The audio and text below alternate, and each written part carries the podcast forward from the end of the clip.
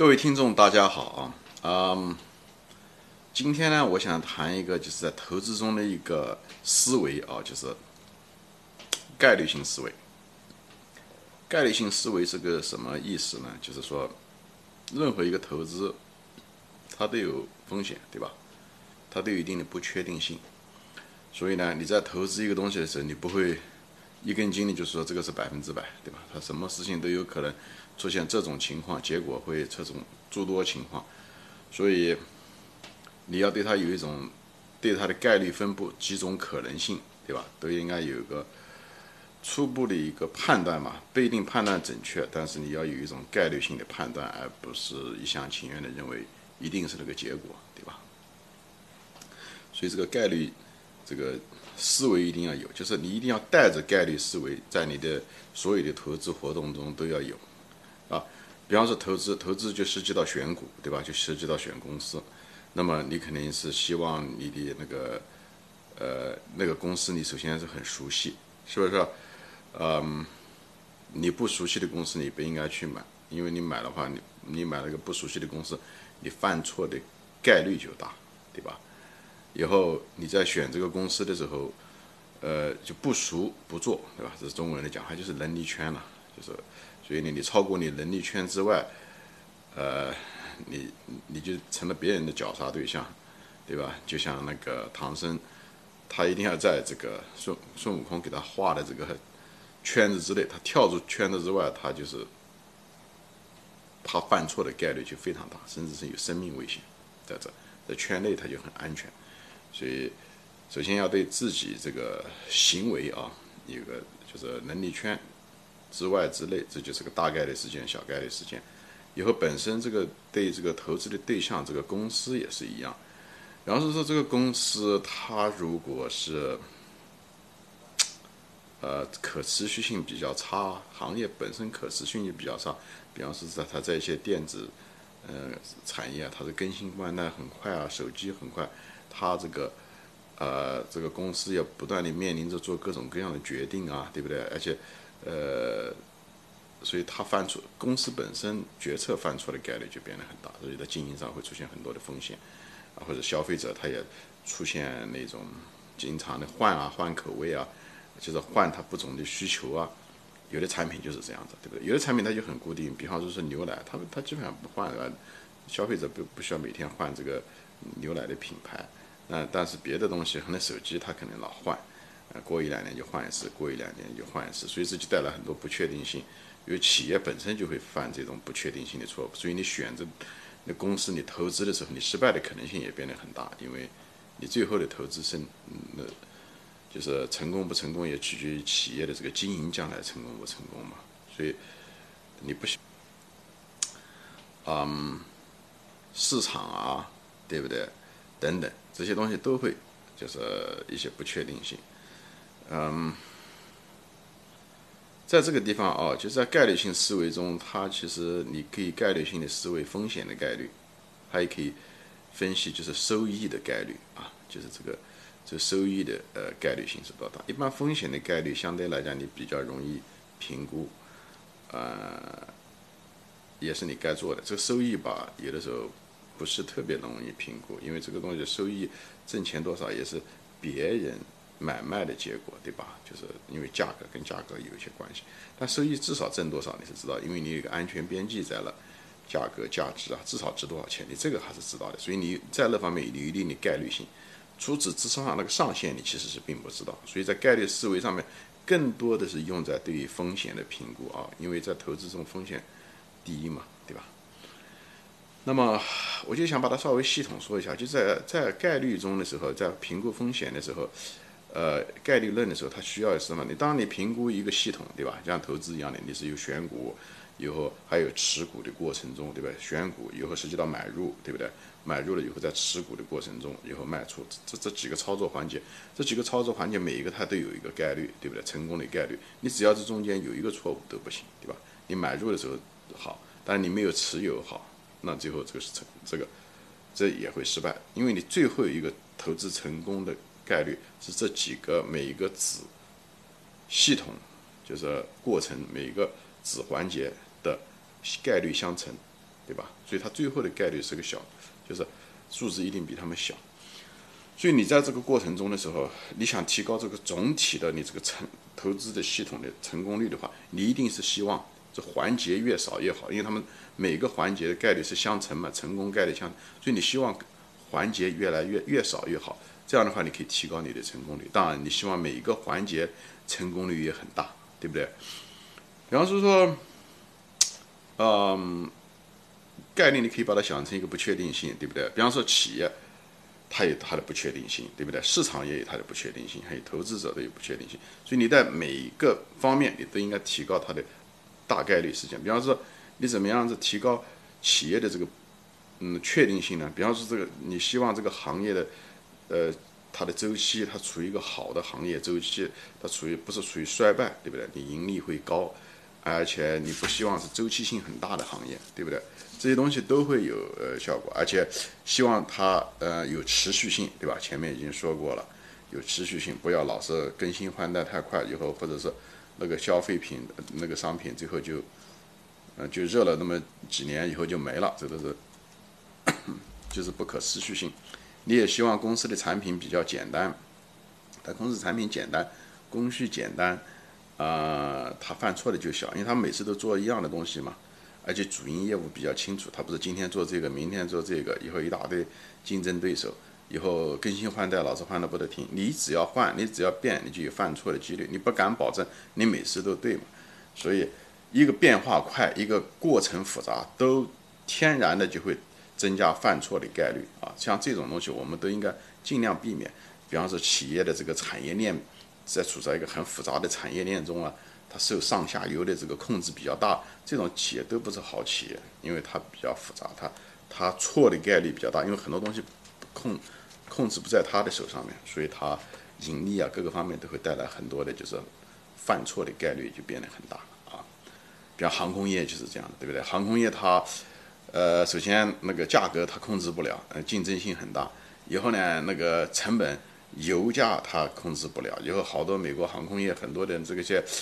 飞行员啊，呃，那个乘务员，就是他们这些人都是那个工会，就所以工会这些势力也很大，他这所以他的成本也控制不住，以后机场的成本他也控制不了，所以很多东西都不确定性，所以航空业就是多少年来啊，这利润增加也跟这个有关系。啊，还有本身的竞争优势了，对不对？如果你这个企业没有太多的呃差异化，以后是竞争，那你的命运其实是就在你的。呃，竞争对手手上，他愿意销价的时候，你就没有定价权，对吧？就是这个门槛太低，这都是不确定性很大的，我们都应该尽量避免。以后产品不要太复杂，产品前面说了，如果产品复杂，产品中任何地方出了个问题，你整个产品都会那个出现问题。比方是说，前前几年对不对？就是呃那个日本大地震，一日本大地震，那个整个电子链的产业链都出现问题，你东西都卖不掉，所以。呃，因为一一个一个，比方说一个一个手机，手机好几千个，呃，部件一一个部件不行，嗯，就是呃，产业链出了问题，生产上出了问题，你的整个手机都生产不出来。所以越复杂的东西，呃，越脆弱，就在这个地方啊。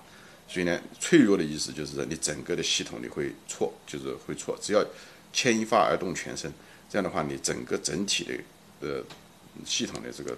错误率就变得很大，所以这些东西，这是一些客观方面的，就是怎么样子选择企业，啊，行业，呃，让呃嗯，就是用从概率的角度来分析这东西，越简单越好，产业链越简单越好，啊，产品越稳定越好，而不是越复杂越好啊。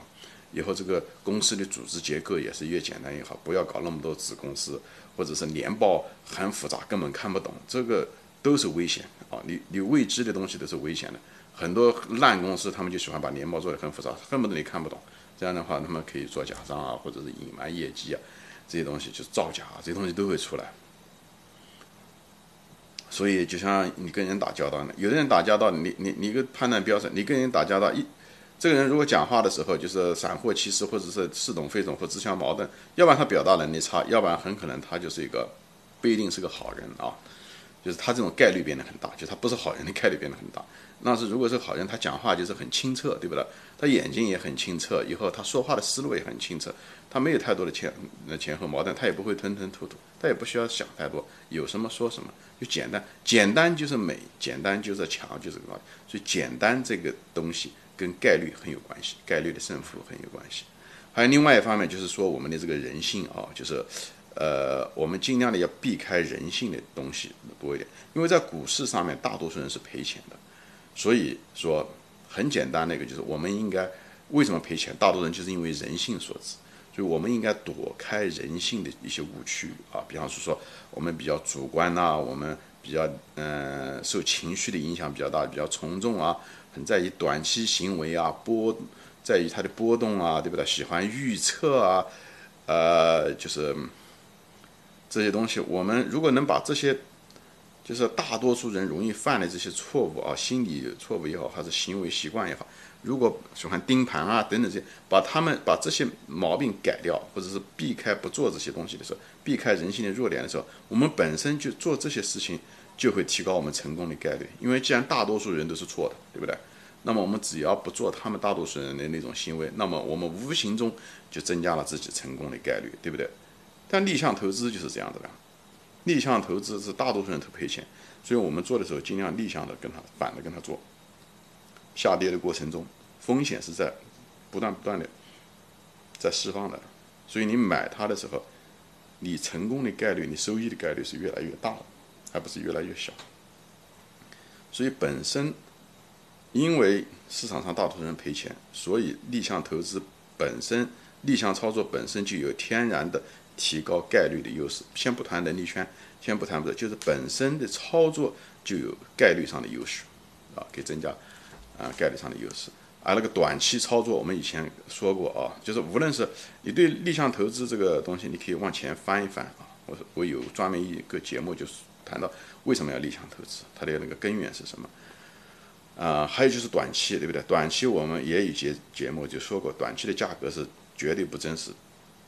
越短期价格越不真实，越是假象，对不对？所以呢，你如果是按照短期来操作的话，那你就增加了你错误的概率。所以，所以反过来说，你把你的操作的周期拉长，本身就增加了你，就是减少了你犯错的概率，也就是说增加了你成功的概率，对吧？就是，所以要躲开短期，对不对？躲开一些人性的一些弱点，对不对？你不要有盯盘，不要有一夜暴富的心理，啊，不要有预测的心理。所以你就不会做那些技术分析，因为做技术分析的，我们都知道，做技术分析的基本上百分之百都不挣钱。我不敢讲百分之至少百分之九十九都不挣钱。那你为什么跟这些百分之九十九的人为伍呢？用他们那种失败者的方式去操作股市呢？最后的结果你一定是失败者中的一个，对吧？所以我们避开他们的这些行为，我们本身在无形之中，这种行动本身就增加了我们成功的概率，对吧？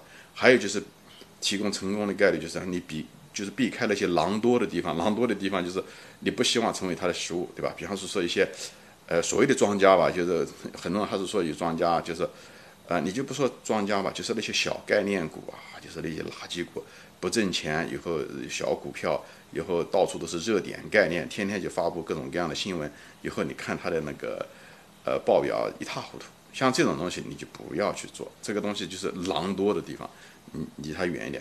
你你减少了你犯错的损失，你就无形之中增加了你成功的这个概率。所以还有一些东西，比方是说，你尽量的不要去做什么宏观经济分析。你宏观经济分析也是一样，你我有一集也是说关于宏观经济为什么没有用处的原因，你可以在前面翻一翻啊。宏观经济因为就是中。宏观经济到企业挣钱中间有无数个环节，每一个环节有一个概率在的嘛。最后你的那个理论如果成功的话，你要那么每个环节都得要成功才行。所以呢，因为环节多，最后你整个路径都对，每一个环节都对的概率就变得很小。所以宏观经济不要花时间在上面去。你如果按照宏观经济来判断，也一样是个小概率成功事件。所以不要采取那种方式。好吧，就是避开人性的一些弱点啊，就是以后不要做那些嗯，很显然是错误的一些东西，啊，宏观经济也好，还是呃，也选择复杂的企业、复杂的行业啊，就是这些东西都要尽量的要离开啊，就是注重自己的能力圈，以后不在自己能力圈之内的东西不要做，不要头脑发热去去做，不要听媒体啊专家讲你就跳进去做好吧。所以呢，那么这些都是概率思维，对吧？那么概率思维的好处是什么呢？就是为什么要做概率思维？因为你一旦概率思维判断了以后，你觉得这个东西可以做，它概率比较大，可以挣钱更多，或者是风险更小，你这时候应该加你的仓位，应该跟你的应该反映到你的概率。就你把握性越大，讲白了就是你把握性越大，你投的钱应该多一点，对吧？当然这里面有一个东西，就是说概率应该应该跟赔率应该是结合在一起才能决定仓位，对吧？所谓叫赔率就是说什么呢？就是概率是说你成功率是多少，就是你你你你你你判断正确的程度是呃多大？还有就是赔率是什么？就是你一旦成功了，你一旦是对的，你能挣多少钱？这两个都得要有，就像赛马一样的，这匹马。赢的可能性多大？第二个，我赢了以后能够赔我多少钱？就是这个东西，所以这两个在一起才能决定最后的这个仓位。但是基本上你有个这个意识啊，就是你一旦判断这个大概率事件，你应该钱都多投一点，就是这样子。嗯，所以我今天就是就是讲这些东西是什么呢？有些东西都以前提过，但是我就想把它。呃，放在一起说，这样的话就是培养大家有一个概率思维的观点，不要就是我们因为人嘛，我们不容易理性，所以我们想个东西的时候，一旦乐观的时候，我们就呃就说哦好，以后把钱都投进去，这是这是散户常犯的一个错误啊。所以虽然乐观，但是你尽量的要判断你的成功的概率是多大，你的对象的成功，你的思维上面成功的提，尽量的每一个行为，每一个认知，都尽量的提供增加自己的概率。